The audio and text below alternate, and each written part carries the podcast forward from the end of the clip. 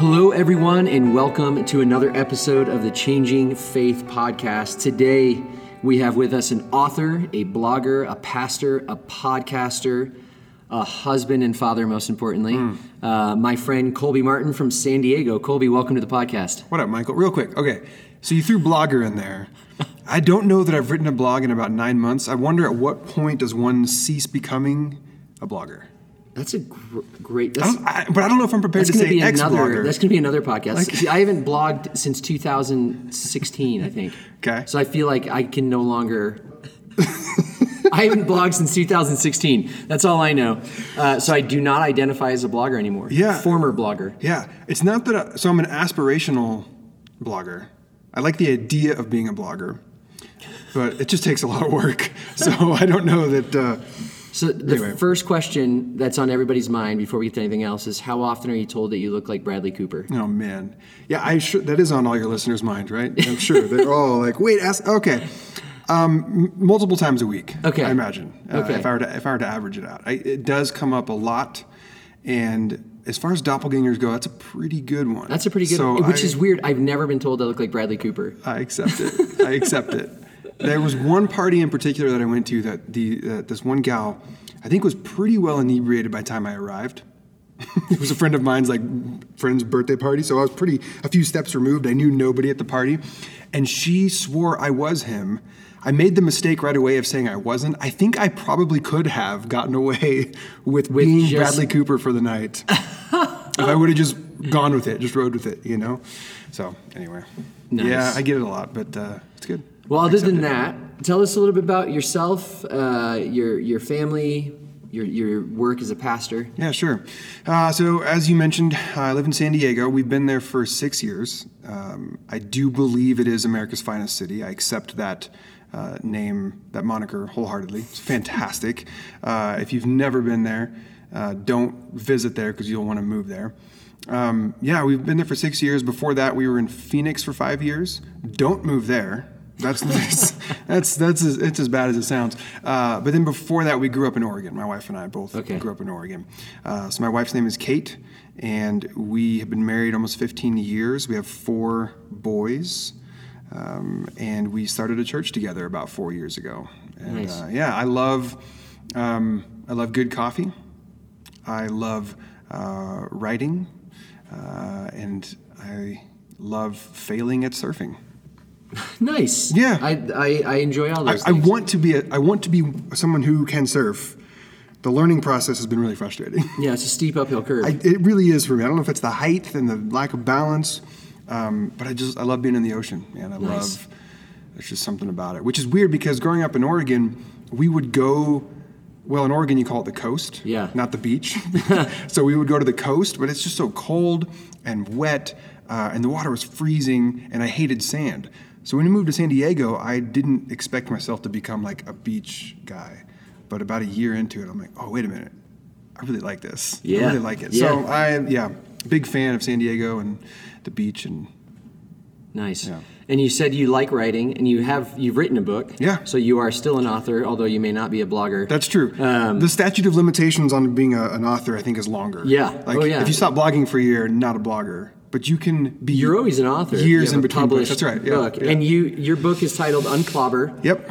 Uh, and it's about the, the six verses in the Bible that have often been referred to as clobber passages that have been used by, by Christians, by religious people, to clobber That's right. uh, our friends in the LGBTQ community. Yeah. And so tell us a little bit about the book, and then you you had written um, four reasons why you talk about faith and sexuality, and those are the questions we're going to get into today and just talk about today.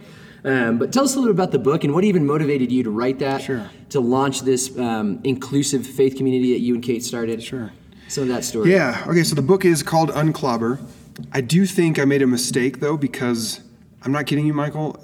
More than half of the people that uh, either write to me or talk about it on social media call it unclobbered, like ed in the past tense.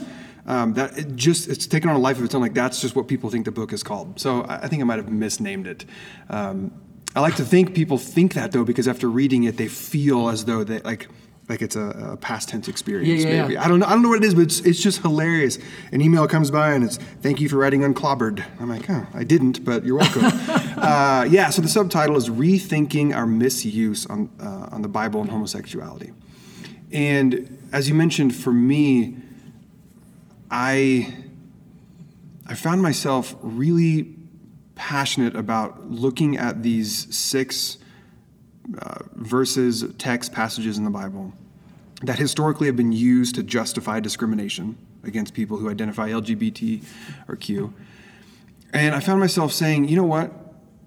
I don't think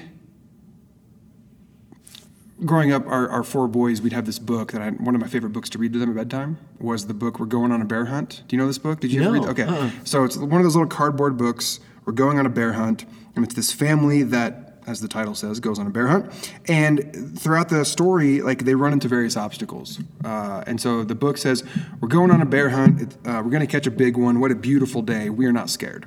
And then they run into obstacles like a forest. Oh no, um, a deep dark forest. And then the refrain of the book is, "We can't go." over it we can't go under it oh no we have to go through it and so they would you know run into the forest and snow and weeds and they have all these obstacles and the refrain is we can't go over it we can't go under it oh no we have to go through it why do i say that because i come to these six clobber passages and I know that some people's tendency, especially when they've left conservative Christianity or been kicked out of, um, and they found that they find themselves in a more progressive expression of Christianity, or maybe no religious perspective at all. I think oftentimes the the initial impulse is let's just ignore these. Let's just discard them. They mean nothing. They're old. They're irrelevant. They're you know written thousands of years ago. They mean nothing today. Um, or or they will say, well, I don't know what this means, but I'm just going to sort of put it on a shelf and ignore it and keep on going through. So, but I think we don't have to go over them. We don't have to go uh, around these texts. We can actually go right on through the heart of them and discover on the other side a uh, faith and and um, some beliefs that are that are actually more inclusive and holistic and healing and hospitable. I think we can go right on through these things. Yeah. And so that's what I tried to do in the book is say, you know, if we put these in their original historical context, if we try to understand what the author, who they were writing to, why they were writing it, what was going on, uh, can we still extract things out of here that have meaning and depth and beauty and truth and love uh, in, in a way that doesn't mean we have to throw the whole thing out? Right. Um, and what, what do we get when we do that? Right. Uh, and so for me, it totally eliminates all of the justification that people have used to uh, discriminate. And this is important because when you get into the historical roots of the text and you get into some of the deeper uh, reflections on the text, people seem to be willing to do that. Like with the Gospels, for example, unpacking first century um, Judaism in Palestine or Israel when they were under Roman occupation or Second Temple period Judaism, to understand the words of Jesus, to understand the culture of the disciples, to understand the rabbi disciple relationship, and then new things come to light. But there mm-hmm. seems to be a resistance with certain subjects Yep. that the Bible addresses Yep. or doesn't address Yep. to do that and say, hey, we're learning something about both the context and our context Yeah. that can bring new light. What, what do you what do you perceive that like? Why do you think that exists? Yeah, so this is something that I think that we we run up against all the time, which is an assumption that the these six texts are so clear in their plain reading that to do anything other than just accept them in their English translation at face value is to try and do funny business with the text.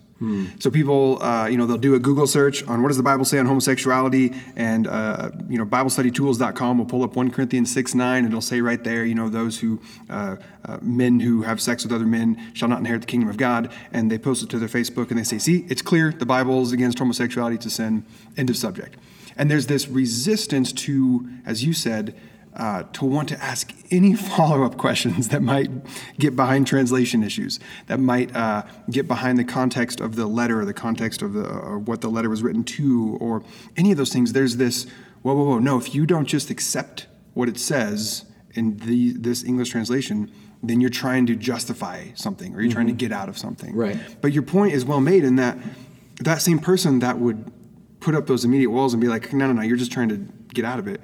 They're willing to do that work in other places. They're willing to say, oh, yeah, we should probably we should probably understand why Paul says that you know a, a, woman should not wear gold. We should probably do some work to understand that. Right. We should probably do some work to understand why Paul says that if men have long hair, it's a, you know it's uh, that, that that that's bad. We probably yeah. shouldn't just take those at English face value. We should probably understand. So.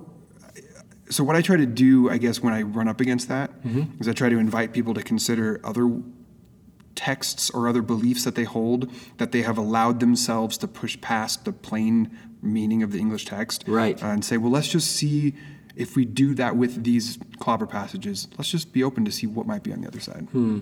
And what led you to this place? Because I, I, mean, I, we've talked about you didn't grow up thinking this way, but yeah. it's something that evolved in you over the course of time. What were some yeah. of the things that that okay, played so, out in your life? So I grew up in a real conservative um, household. Mm-hmm. Um, part of my family's a long line of Baptists. I'm a recovering Baptist in many ways, and so for me growing up, there was just an assumption that homosexuality was wrong. Uh, it's not that we talked about it much; didn't ever come up. But if it ever did, it was yeah, that's a that's a sin in the eyes of the Lord. So so don't be gay. Um, when I went, uh, and then I went to college and got my degree in pastoral ministry at a Baptist college. Uh, I was really just doubling down on a whole bunch of this conservative theology. When I left college, I began to read some other authors, primarily Brian McLaren, who sort of opened up this yes. this capacity to ask questions about the faith and to consider that maybe uh, there are other answers than my sort of narrow Baptist answers mm-hmm. have been. And I remember when I was um, my first pastoral job out of college, I was in the, going through the process of getting uh, licensed in the denomination, and I was I was studying for my licensing interview that was coming up, and I was surveying like the policies and procedures manual, real exciting stuff. and I get to one section of the document, and it has this line on there that said. Um, practicing homosexuals shall not be permitted uh, membership in the church. And my first question was, what is a practicing homosexual? Yeah.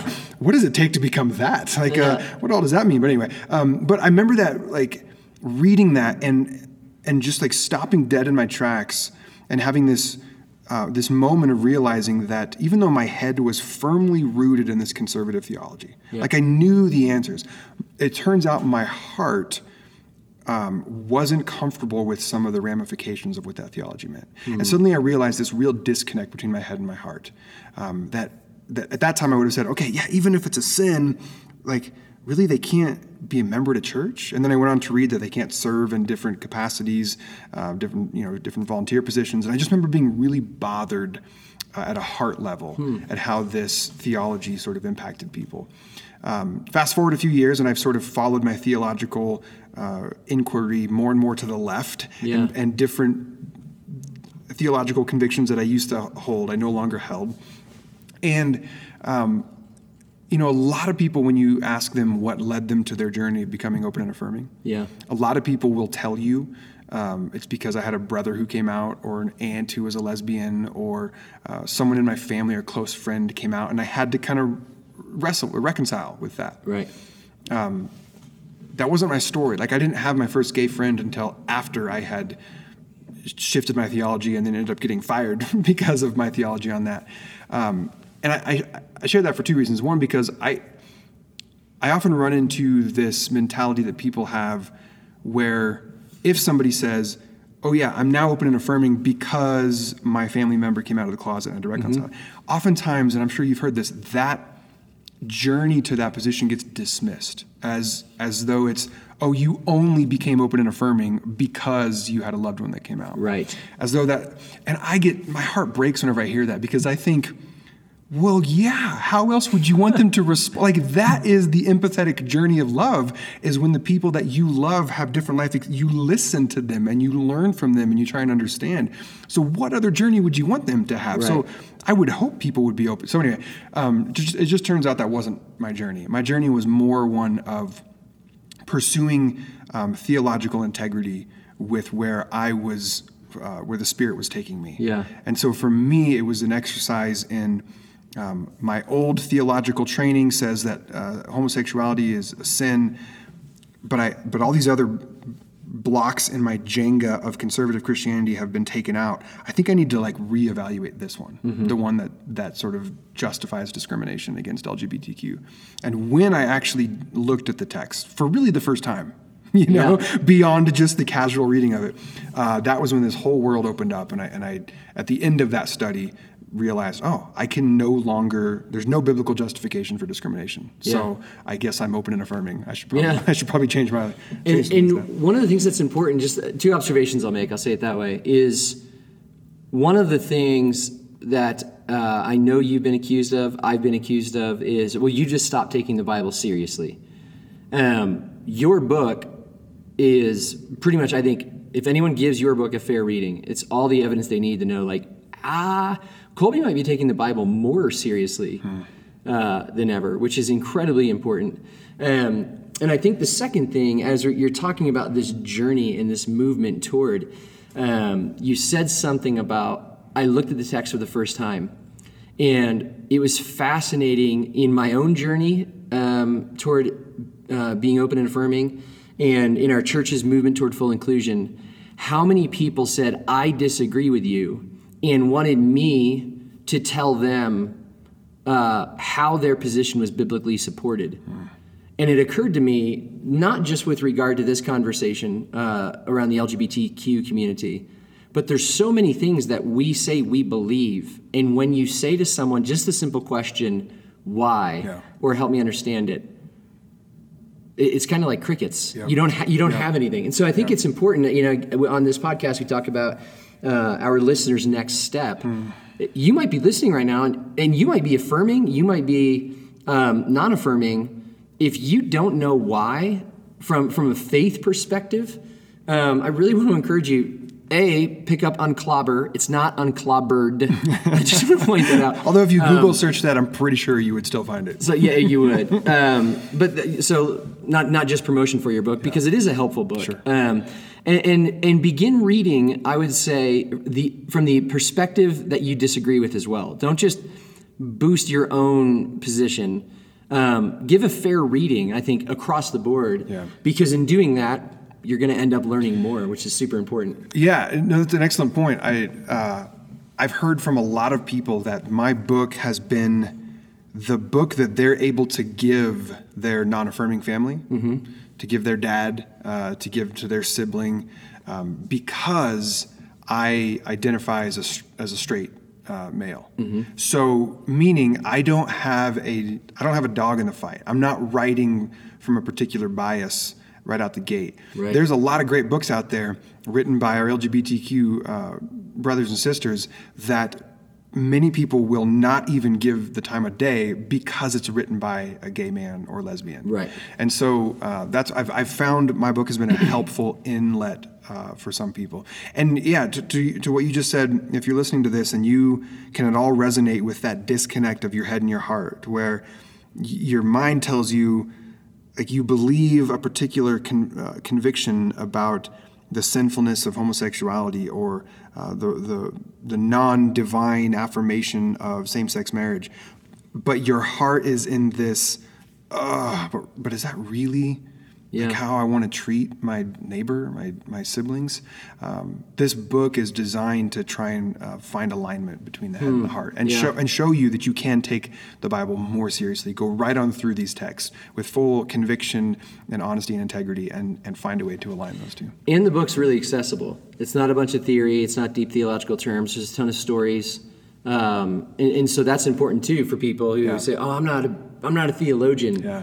Good. Colby is, and has done the hard work of making it accessible. Yeah. So you you in talking about the book, you talked about four reasons why you started talking about faith and sexuality so Mm-hmm. much. And so for the rest of the time, I want to just go through those four things because they're um, really, I I think, uh, important observations for, for those who are listening to, to contemplate, not just with regard to faith and sexuality, but faith and blank, fill in the blank, whatever that is, faith and money, um, faith and politics, whatever it is.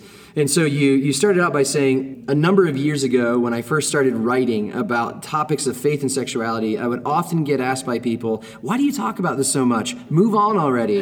And so you took that question and you said, This is a great question, and here are four reasons why. So, reason number one, is is gay balloons Hmm. and Star Wars Legos. so let's let's Oh, start there. Yeah. uh, yeah. So I, so real quick, just to summarize what happened. So when my, so when my theological journey took me to become open and affirming, um, that resulted in my eventual termination from a job that I had uh, at a mega church outside of outside of Phoenix um, when they discovered my theology on sexuality. And so when I when I got fired from that job, painful as it was, it gave me the gift of no longer having to like hide in the theological closet. Yeah. Like I got to I got to come out and I got to integrate my internal convictions with my external reality. Which, if you've ever lived where those two things are are not in alignment, Oh, yes. that's a painful. Yes. that uh, the human spirit is not meant to live in that condition for very long, um, and so even though the, the firing was painful, I um, I was finally able to align my insides and my outsides. And so as a result, yeah, on my social media and back when I did blog more regularly, I was a blogger. Uh, I did. I was writing about this stuff a lot. Like it, it was. It was. You know the, the well that had been sort of so that's where the the, uh, the the gay balloon thing comes from is if you take a balloon and you you keep blowing air into it um, it's just going to keep expanding and eventually you're going to hit a point where something's going to happen.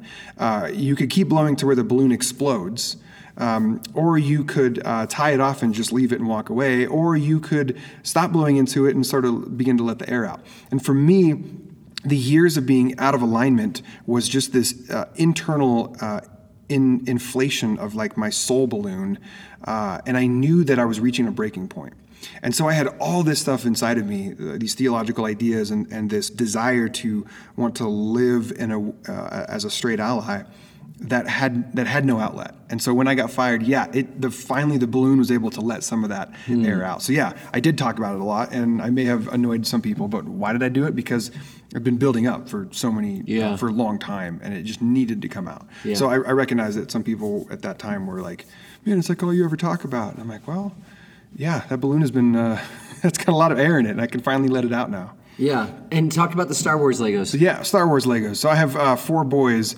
and we kind of only buy one toy in our house, and it's Legos. like we we don't really have a whole lot of other things, but man, we got a lot of Legos. And uh, and there was a particular season where it was all about the Star Wars Legos, and they were just passionate about it. I mean, they would go onto Amazon and like build wish lists on which uh, next Star Wars Lego set. They just they had this passion for it, and I I, I see their passion for Star Wars Legos, uh, and you know sometimes as adults we we tamp our passions down because it, it's vulnerable mm-hmm. to to let them out to show somebody. Yeah. and so i remember back when i first was able to start talking and writing about this stuff it turns out i was super passionate about freeing people from this really oppressive theology. Mm-hmm. Turns out i was super passionate about upending this centuries old justification for discrimination. Mm-hmm. So did i write about it a lot? Yeah because it turns out holy crap like this thing is important and i'm like really energized by it. Yeah. like my kids are with Star Wars Legos.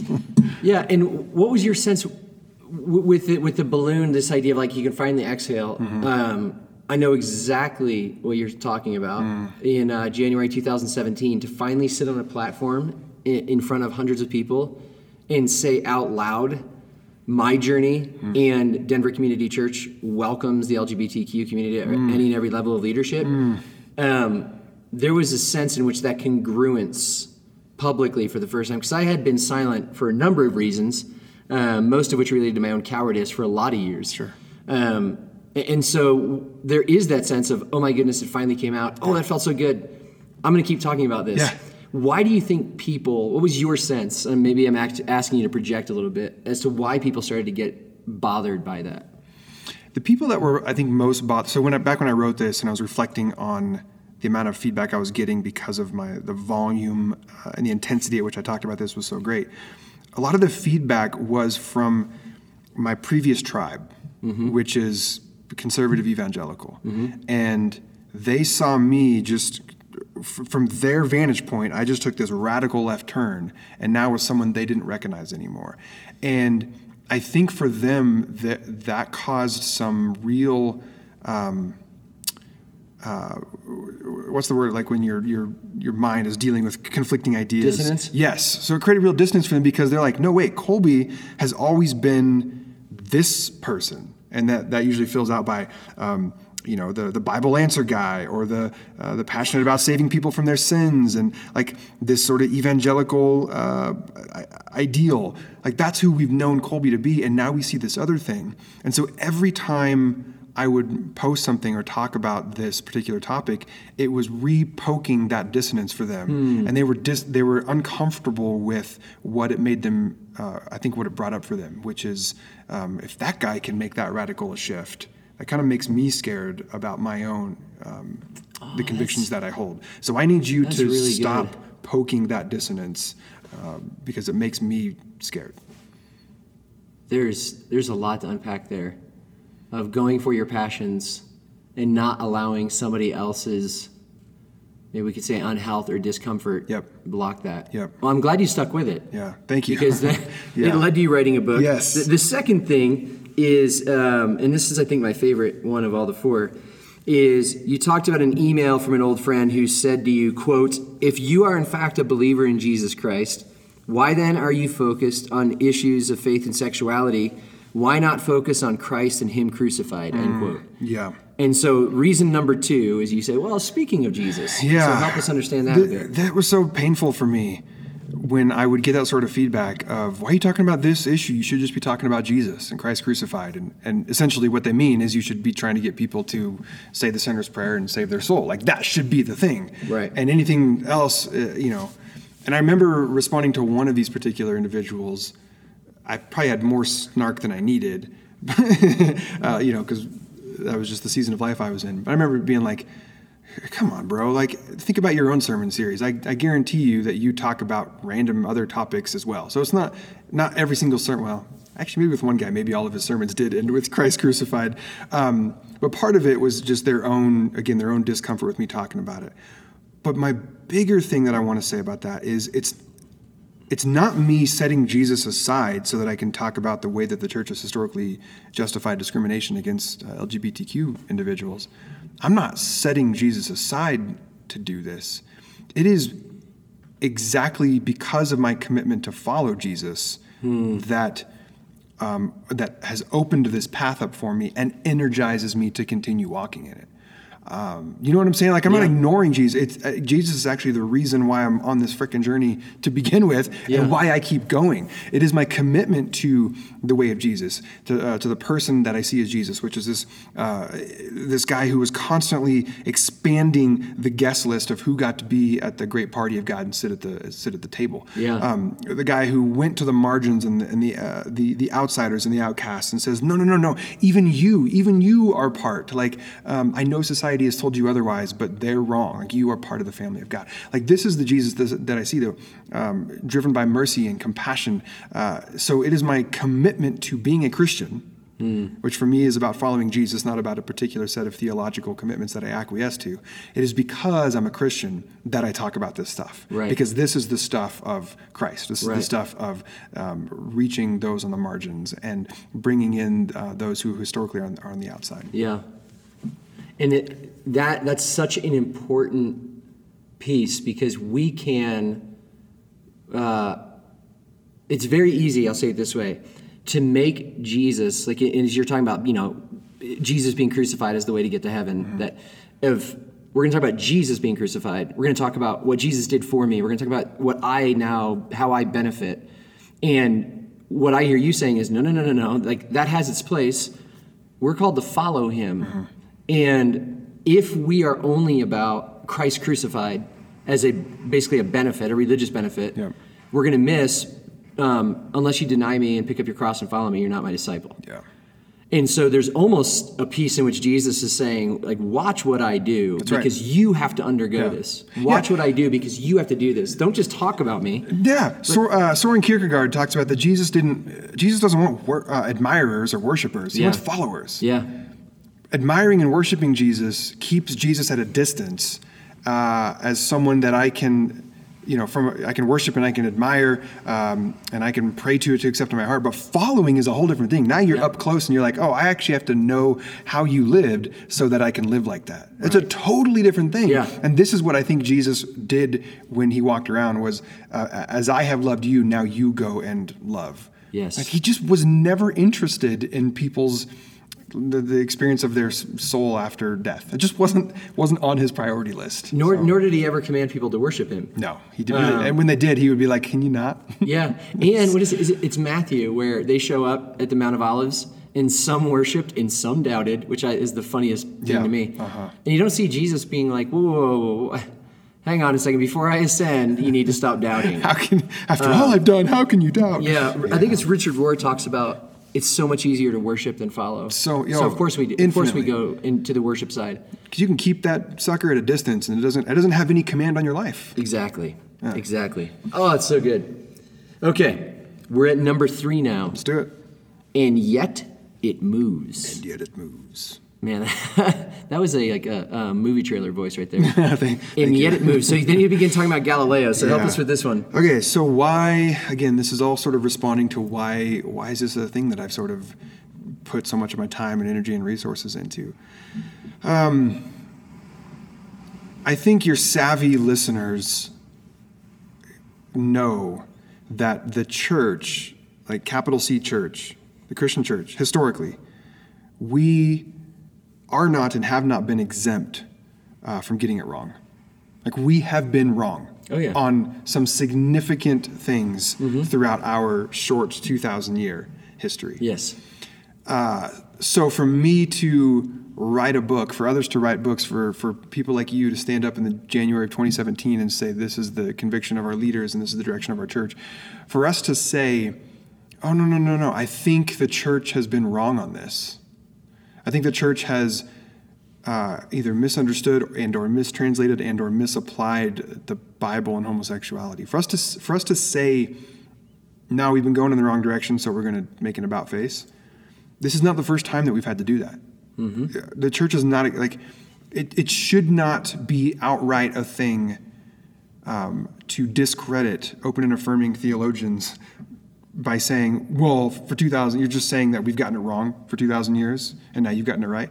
Well, kind of. Like I, I, I think that doesn't discredit it right out. So, so and yet it moves. Uh, this is. Um, you know the, the the myth or the legend. I don't know how accurate it is, but uh, you know Galileo uh, during the during the you know the, the Middle Ages, he had the audacity to begin to challenge the widely held belief that the Earth was the center of the universe and that everything revolved around the Earth.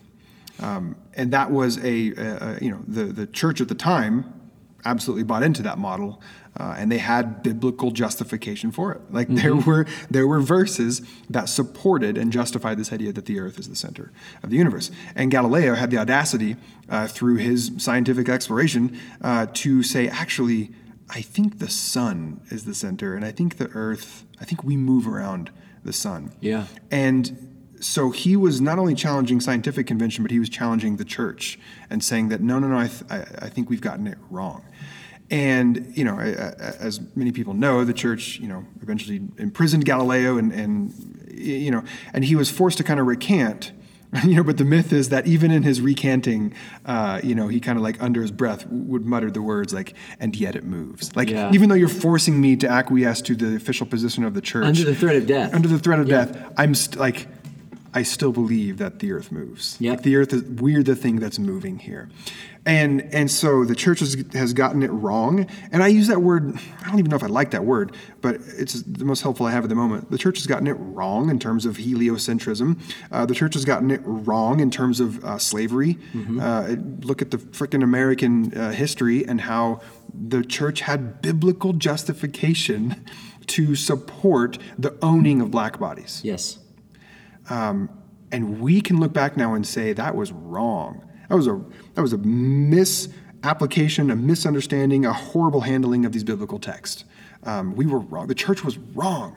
Um, the, most people uh, now within the Christian tradition look at the way that uh, we have treated women in the church, and we've said no. Uh, the ways that we used to biblically justify the um, the lessering of women, we were wrong on Yeah. that. So for me, why do I talk about this stuff so much? Because I think the church is not exempt from getting it wrong. And when we see that we have, it's time to turn that ship. Yeah. You know, like I don't want to be I don't want to be on the wrong side of history. Yeah. Um, I don't want to be on the side. I think of the the pain that people might probably still have in the like the deep South. Um, people, you know, that are well on in years that can remember. Uh, being in churches and growing up in churches that would justify segregation on biblical texts. Yes. I can imagine those people then throughout their lifetime as society shifted and civil rights shifted, and um, now they're in a place where they look back in abject horror that they ever thought that this is what the Bible was actually saying. Right. And how painful that must be. Um, and so, yeah, so that's why I'm like, no, like we've gotten it wrong before. Yeah. We've gotten it wrong on this. Um, let's turn this ship around. Yeah, and it's important too to to own the way the church has got it wrong. Um, I mean, you can begin pointing toward all sorts of things where uh, Christianity was the was, was a motivating central motivating factor for apartheid in South Africa. Um, you have the uh, um, the Crusades, and the battle cry of the Crusades was Deus vult, um, God wills. God wills this slaughter. Wow. Um, so you go on and on and on. And I, one of the things that I've seen in my own life is that wherever I am in, in, in the moment, wherever my convictions are, whatever I'm understanding, there's almost a, out of my own insecurity, out of my own hubris, like, I, okay, I'm good now. Um, because growth sucks. So, mm-hmm. Mm-hmm. Mm-hmm. there- there- and I see this played out then when you get a bunch of people together who've all grown up learning and hearing and believing the same things. There's kind of a we're good now. Yep. And what then also creeps in is the deceptive belief of, and I, I we've always done it like this, not just us, but the generations before us. So I, even when I'm recalling memories now of when I was a pastor 15 years ago, I assume 15 years ago I had the same insights, thoughts, maturity, life experience that I have now, and I'm like, no, I was a, I was a jackwagon, Yeah, yeah, you know. yeah. Um, and uh, and so what you are pointing out is what what you're not saying i'll say it that way is we have arrived get with it it's this is another step that we're taking together Yep. of recognizing ways that we've been unjust unloving ways in which we've um, uh, hurt and wounded people and in the tradition of the church That's right. we have come to a place of repentance, which means changing our mind, turning around, going the other way, and renewal. Yep. And y- y- for years from now, decades from now, centuries from now, whatever it is, the church is going to look back at us and be like, what were they thinking with Sure. X, Y, or Z? Yeah. And I think holding that is actually a really humble thing. And that's important because when people hear things like the right side of history or, you know, this is more helpful or we're expanding, it's like, oh, you think you've arrived. Nope, nope, nope, we've not arrived. And if we say that, it is arrogant. But if we can say we're, we're just looking at the history of the church and recognizing we're all imperfect, therefore all of our interpretations and executions have been imperfect, um, but we're, we're going to take this leap. Yeah. Um, that's super important. Yeah, th- and that's the gift of the uh, the prophetic voice from the Old Testament. Yeah. the you know to be a prophet wasn't to you know predict the future or to do some critique of the outside world. It was to look at the inside, the institution of of whatever that religious.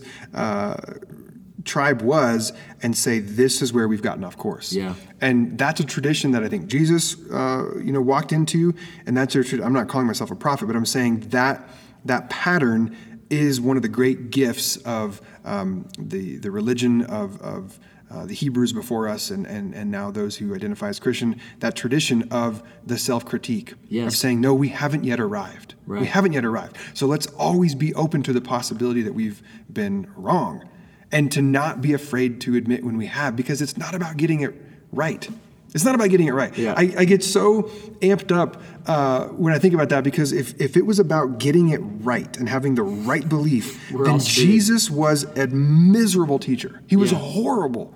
Because the dude taught in like confusing parables. Um, he didn't leave us anything in writing. He did everything against what you would conventionally do if the point was to get it right so Yes. the point can't be getting it right. So we have to have, a, like you saying, a, a humility and a holding things loosely enough to say we can constantly be evaluating and self-critiquing and not be afraid to say when we've gotten something wrong because it's not the end of the world if we've gotten it wrong. when you're, you're talking about Jesus and getting it right, uh, think about it. So you talked about your four boys. I have three kids. In my best moments as a parent, when I see one of my kids doing everything they can to make a good choice, to get a good grade, to play a good game, whatever it is, and they are giving a thousand percent, and they fail miserably. Mm-hmm. The, the pride and the joy and the love I have for them i- i- is in the effort, is in the faithfulness, Sure, is yeah. in the trying. Yeah. And one of my favorite things that Jesus says in all of his teachings is when he says, You know, which one of you, if your kid asks you for a fish, is going to give him a snake? Or if they ask for bread, you're going to give him a stone. And he's like, If you who are evil Mm-hmm. can give good gifts. And so I think about from a parenting perspective, Mm-hmm. I'm like, wait, wait, God's going to see us doing everything we can to understand, to be faithful, to imitate Jesus. And we're going to fall, we're going to fail, we're going to screw it up, we're going to try to fix it, we're going to do a terrible job of fixing it. We're going to have wrong beliefs and wrong ideas about things. Yeah, and at the end of all of this, whatever that looks like, he's going to be like, "Yeah, sorry, um, you know, there, was- there was there was one theological point you were off on." Yeah, yeah, yeah. Um, I said a few weeks ago when I was preaching that if if this whole thing's about getting it right, we're all screwed yeah.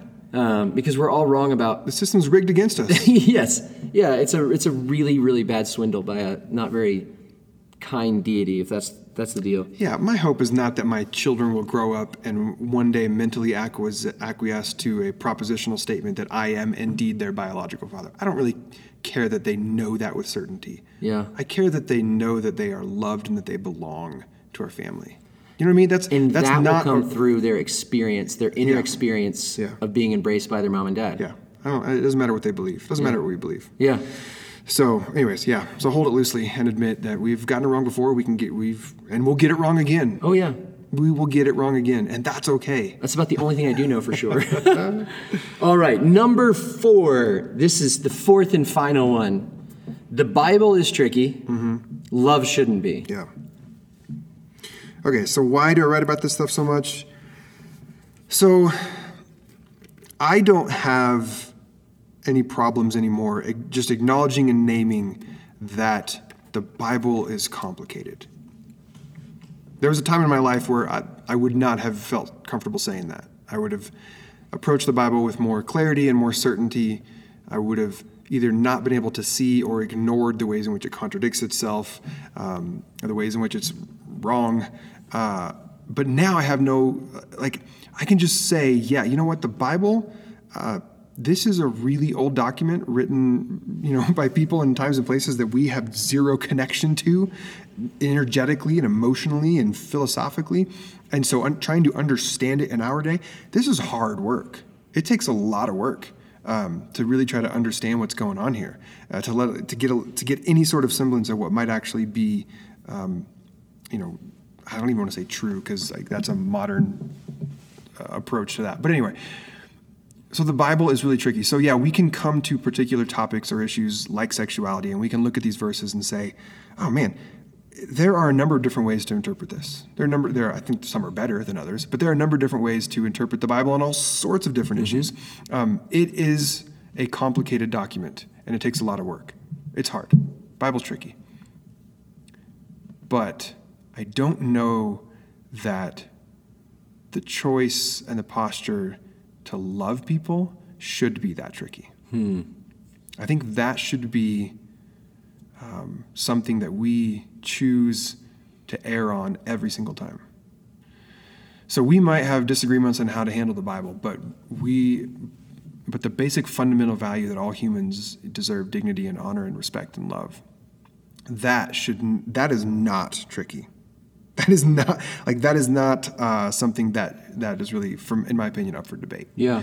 and so um, i write a lot about this stuff because if nothing else i want to rehumanize uh, lgbtq individuals for Yeah. those whom have in their minds uh, so dehumanized them because they've attached the word abomination uh, to being gay, uh, because they've attached the, the ideas of being uh, unnatural uh, to being gay. Like these are dehumanizing words. These are Yes. words that take people out of uh, being just another human that deserves love, and now you're sort of an object that can be dismissed. I want to. I want to. need us to move. We all need us to move away from that Yeah. and lean into uh, just choosing love, regardless of what you might think about who a person is attracted to. So, yeah, the Bible's tricky. I get it, um, but love, love isn't. Yep. Uh, I mean, yes, love, love is tricky. Yeah. As soon as I say that, I'm like, oh, geez, I'm trying to figure out marriage for 14 years. Yeah, love is tricky. But the basic posture of choosing love over, even when we might get confused by the Bible, I think that that should just Yeah, right out the gate be. be the- Well, and it's love's pretty simple. It's extremely difficult. Mm, yeah, yeah, yeah. And so there's there's so much complexity within love. What's interesting is when it comes to studying the Bible, yeah, there's tons of complexity. But you can go to school for a few years. Heck, you can read a book or two or listen listen to a podcast, um, and it actually can become something that's somewhat easy. And so, I look at the way of Jesus, as you were just talking about earlier, and that is an incredibly difficult path. Um, and so we can construct theologies, construct ways of reading the Bible and everything else that get really, really complex, um, and in the end are kind of pretty easy. Um, and so what I hear you is saying, like, no, we need to take the harder path. We need to take the harder road. And, and with that, what do you then say to people who say things to you like, oh, well, yeah, you're just too, you know, lovey-dovey. I don't, I'm sure you've heard this. Or one of the things I've heard is, it's not loving to let people live in sin. Sure. W- what are some of the ways you respond to, to those comments? Oh man, yeah, it's not loving to let people live in sin. Well, the first thing that comes up for me is generally if that's what a person leads with, there then I can quickly assume they're not interested in a conversation. Hmm. So I don't, I, I just don't engage in those anymore. I re, uh, and and maybe maybe I need to pick that mantle back up and try again. But I've just had too many that there's just we're just spinning the wheel. Like they don't really want to have a conversation. But if I sense that that person truly is um, interested in having a dialogue, whether it's around the Bible and homosexuality or around how Christians should uh, treat their LGBTQ brothers and sisters. Um, that's I love having that conversation. Yeah. But if they're just wanting to throw out platitudes like "love the sinner, hate the sin," uh, and not really do the hard work um, of, of having a harder conversation, I, I oftentimes just don't even engage them. Um, It's interesting to note that people who say most fervently and passionately, it's unloving to let people live in sin, are not interested in you pointing out theirs. yeah, I think you're probably right. Think They're just right. not interested. Yeah, yeah. Um, another thing I'd probably say to them is, uh, I'd probably say, you know what? As a principle, I don't disagree with you. Um, I, I think there's a sense in what you're saying that I can actually I can actually get down with. Um, but where I would push back is that I don't think that someone identifying as LGBTQ is a sin, and and uh, and so for me, because I don't have that share that conviction, um, then I can't get down with what you're saying. Yeah. But the general principle, um, I think there's a real interesting idea there of what does it mean to love someone who we do think is stuck in a pattern uh, of destructive behaviors. Um, and interestingly, I think the more I've been a pastor, the more I see my role as, as more like just a midwife to come alongside and and, uh, and and cheer people on and support them and hold their hand. Less so than someone standing over them saying, "Let me tell you all the things that you've done wrong." Like, Right. It just doesn't usually end in in fruit and in Yeah. in, uh, in good things. Um, so yeah, is it loving to let someone live in sin? I don't know, um, but I know that it's not loving to make them feel like they don't belong or that they're somehow damaged or broken. That's Yeah. not loving. Yeah. So I, I'm going to start from that place. Oh, that's good. Oh man, I think we could seriously talk for a long time, uh, but we have things to do, like but not blogging. Um, so that, that probably won't happen. as we wrap up, um, where can people find you online? Great. Yeah. Okay, so colbymartinonline.com is kind of the hub for um, where you can learn about the book. Um, my wife and I do a podcast called The Kate and Colby Show. You can find Yes. that on iTunes or at kateandcolby.com. Uh, and that's our that's our podcast to talk about all things in life from a progressive uh, Christian perspective, marriage, parenting, church life. Uh, but yeah, you can. Uh, I've got a author page on Facebook and Twitter, Instagram at Colby Martin. Uh, so I'm out there. I'm easy to find. The only other Colby Martin you might find out there is a realtor in Kansas who back in 2001 procured colbymartin.com, like right before I wanted it. I'm so mad about that. So I have I'm my website is michael-hidalgo.com. Okay. Because michaelhidalgo.com is a photographer. Dang it. and it turns out this is 100% true. It's a photographer who often takes photos, lingerie photos. Um, And so I was speaking at a rather large church years is ago. Yeah. Uh-huh. And they put my bio. No, they didn't. No, they is- You didn't. see where this is going, Yes. don't you? They put my bio without up on dash. their homepage, and they linked my website uh-huh. to Uh-uh. Yeah. the lingerie photographer. And in the words of my pastor friend who called me and said, "We're really sorry," he said, "At least they were tasteful pictures." Nice. So again, that's michael-hidalgo.com and colby Dash. colbymartinonline.com. Okay, really quick. What's so funny? well, that's funny in and of itself. But ironically, on Instagram, if you look for underscore Colby Martin, it is also a photographer who also takes um, slightly revealing photos of women. Oh my goodness.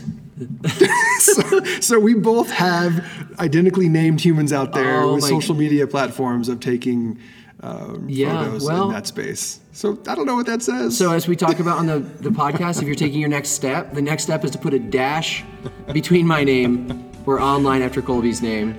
Uh, I do invite you uh, to get Colby's book, Unclobber. Uh, it's a thoughtful piece. It's an accessible piece that really um, reflects a lot of wrestling with and uh, being a student of and curious about uh, the text. And so, Colby, thank you for being on the podcast today. It's been a pleasure to be with you. it was a gift. Thanks, buddy. And for all of you listening, thank you for joining with us. And as always, until next time, much love and peace be with you.